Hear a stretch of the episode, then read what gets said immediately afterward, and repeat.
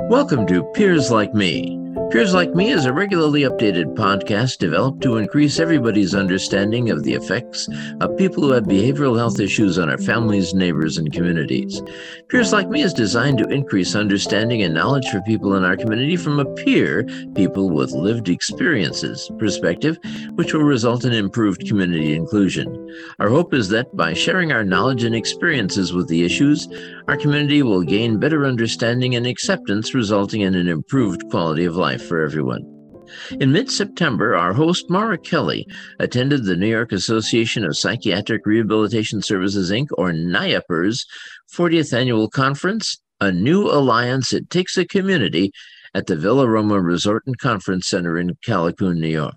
She spoke to Rob Stratham, a peer at NIAPR's in Rochester. This is Maura Kelly. Uh, I have with me guest Rob Statham from Rochester, New York. Is a peer providing services uh, for again New York Association of Psychiatric Rehabilitation Services.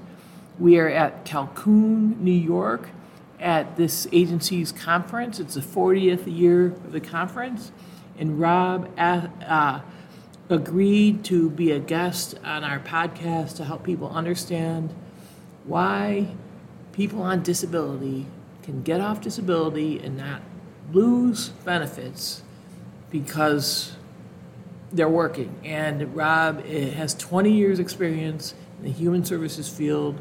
He has a bachelor's degree, and for the last six years, he's worked with NIAPRS and serves the Western New York and Central New York areas as a training and technical assistance facilitator uh, for this organization called NIAPRS.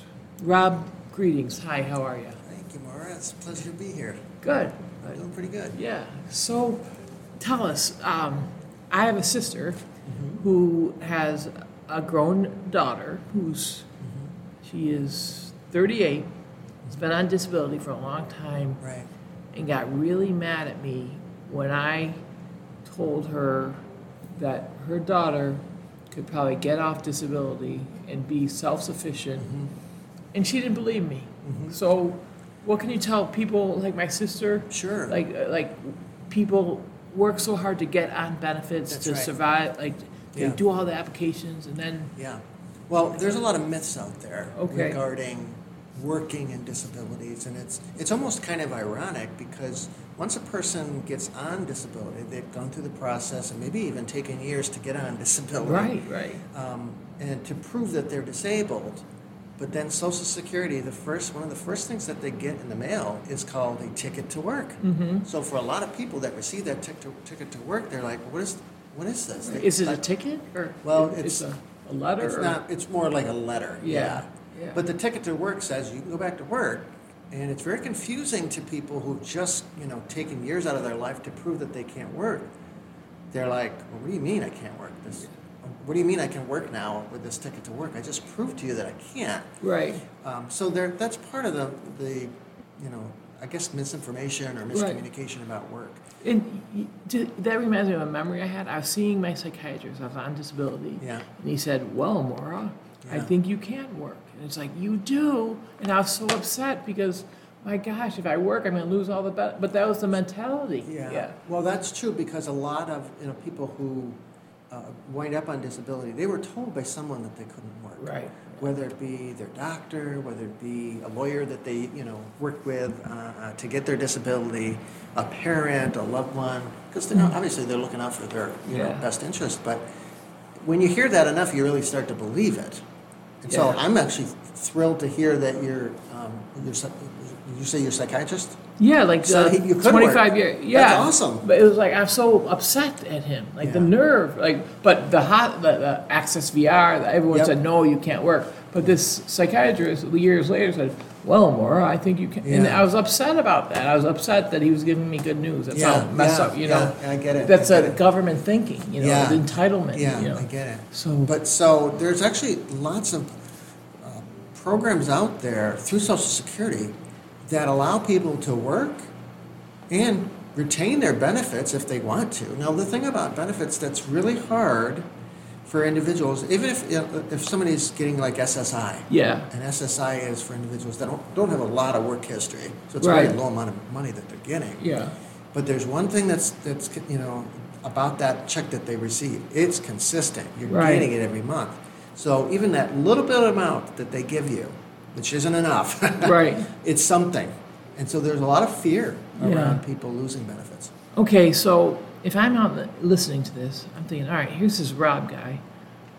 What, why should I believe him? What, why does Rob know this? What, what, like, what gives you, like, how do you know this? Why do you know that this is true? Well, I know because I've seen it actually Okay. with people that I've worked with because I've worked with individuals um, who have disabilities for 20 years, Yeah. unemployment, and I've seen people, you know, get a job, work part time, stay under the, Yeah. the amount that they needed to stay under, and still get their benefits.